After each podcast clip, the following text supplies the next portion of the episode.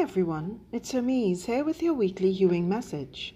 The message that shapes you into who you were meant to be, the you that's fit for purpose. This week's message is entitled What a Difference a Week Makes. Let us pray.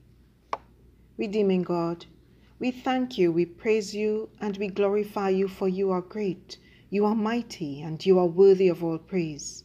We thank you for the gift of salvation. We thank you for the gift of renewed life. We thank you for the gift of eternal life. We thank you that you call us to life. Help us as your children to live lives that are worthy of your name. Empower us through your Holy Spirit to live lives that give honor and glory to you. Through Jesus Christ we pray. Amen.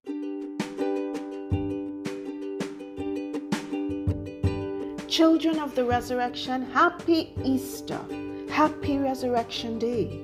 We have been this way before, haven't we? Last year we celebrated Easter, and the year before, and the year before, and the year before that, for as long as we've been alive. Every year we are reminded through the flow of our liturgical calendar of the great sacrifice that paid the price for our sin once and for all.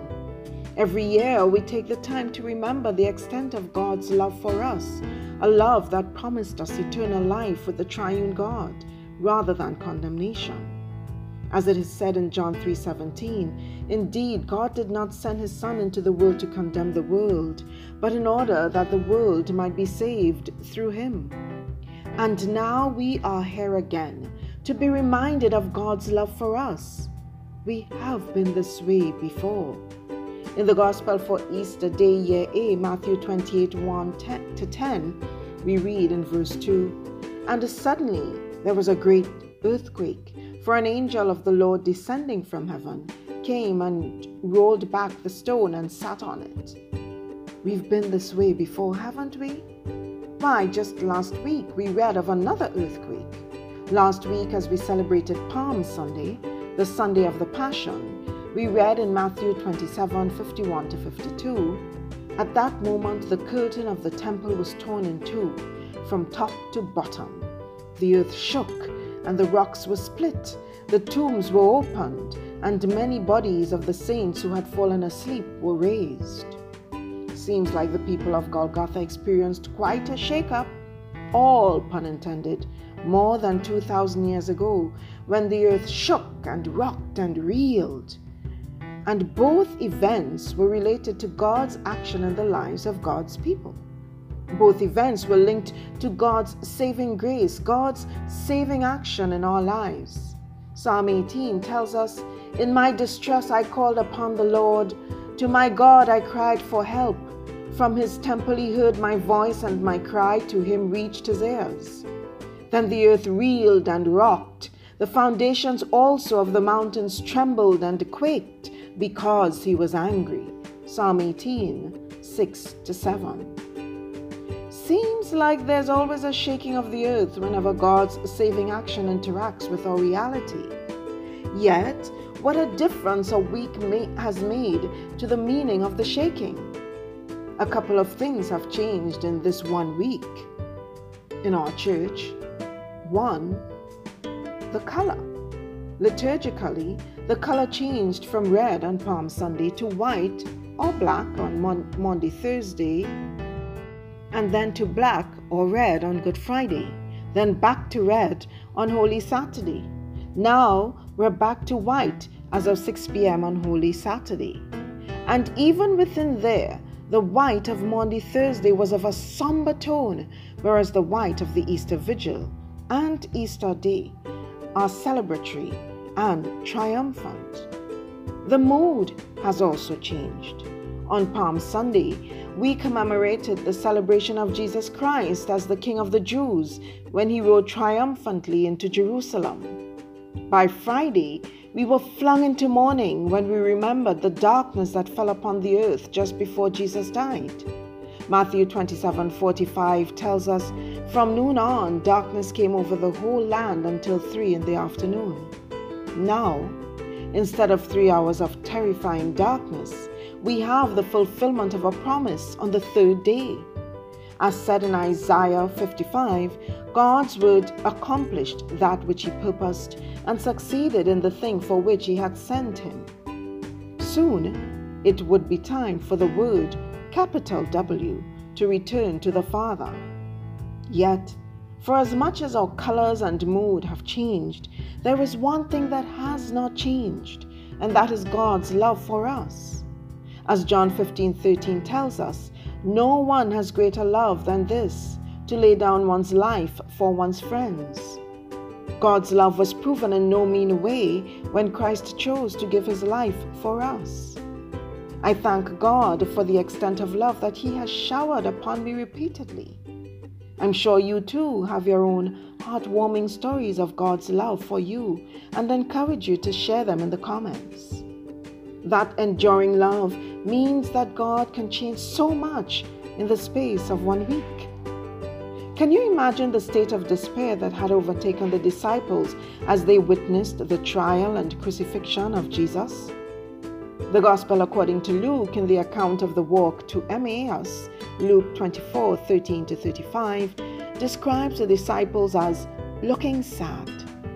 Their despair is irrepressible when they lament, But we had hoped that He, meaning Jesus Christ, was the one to redeem Israel. In one week, the disciples were taken on a roller coaster ride of jubilation as Christ rode in triumphant to Jerusalem on the donkey then overwhelming despair on Monday, Maundy, Thursday into Holy Saturday. Then on Sunday, they were confused, bewildered, and somehow jubilant again as they came to understand that Jesus Christ was risen from the dead. In the space of one week, the disciples were that much closer to understanding the extent of the psalmist's celebration in today's response, Psalm 118, that God's mercy endures forever. They understood that they would live and not die, and for that they would declare the works of the Lord. The disciples, like the psalmist, would see that on this day the Lord has acted and so would rejoice in it. This after having been reprimanded by Jesus several times well for their slowness to believe or to understand. As he groaned in Matthew 17 17, How much longer must I be with you? I'm just thinking that Jesus, mindful of his mission and noting the slowness of the disciples, might have been shuddering here at the thought that he needed to stay on earth longer than initially contracted with the Father. And so it is with us.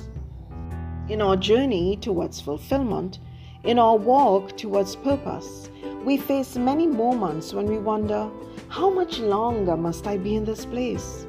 How much longer must I put up with this? The simple response is, only as long as the Father determines. For there is much that can change in one week.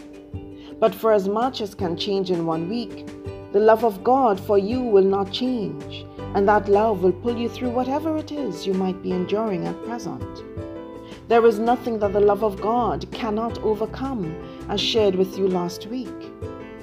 While you wait on your moment of completion, borrowing a verse from today's epistle, Colossians 3 1 4, I encourage you, as the writer to the church in Colossae did, to set your minds on things that are above not on things that are on earth. Friends, it's Easter, and we are called to clothe ourselves with the new self, the risen self, the resurrection self. That resurrection self believes that the love of God, which endures, can result in much changing in the space of one week. That resurrection self believes that God's word of victory for us a word founded on God's enduring love, can result in much changing in one week, even in one day. What are you hoping for? What have you been lifting your eyes to the hills for on this journey of fulfillment? Believe today, the day of the resurrection, that it has been raised from the dead and that God's word for you will be fulfilled. Believe today that the very shaking of the earth that signaled the death of your circumstances will now signal the resurrection and the fulfillment of God's word in your life. Like Jesus' reassurance to the disciples in Matthew 28 10, I say to you, do not be afraid. Go and tell your brothers and sisters that they are about to see the power of the resurrection in your life.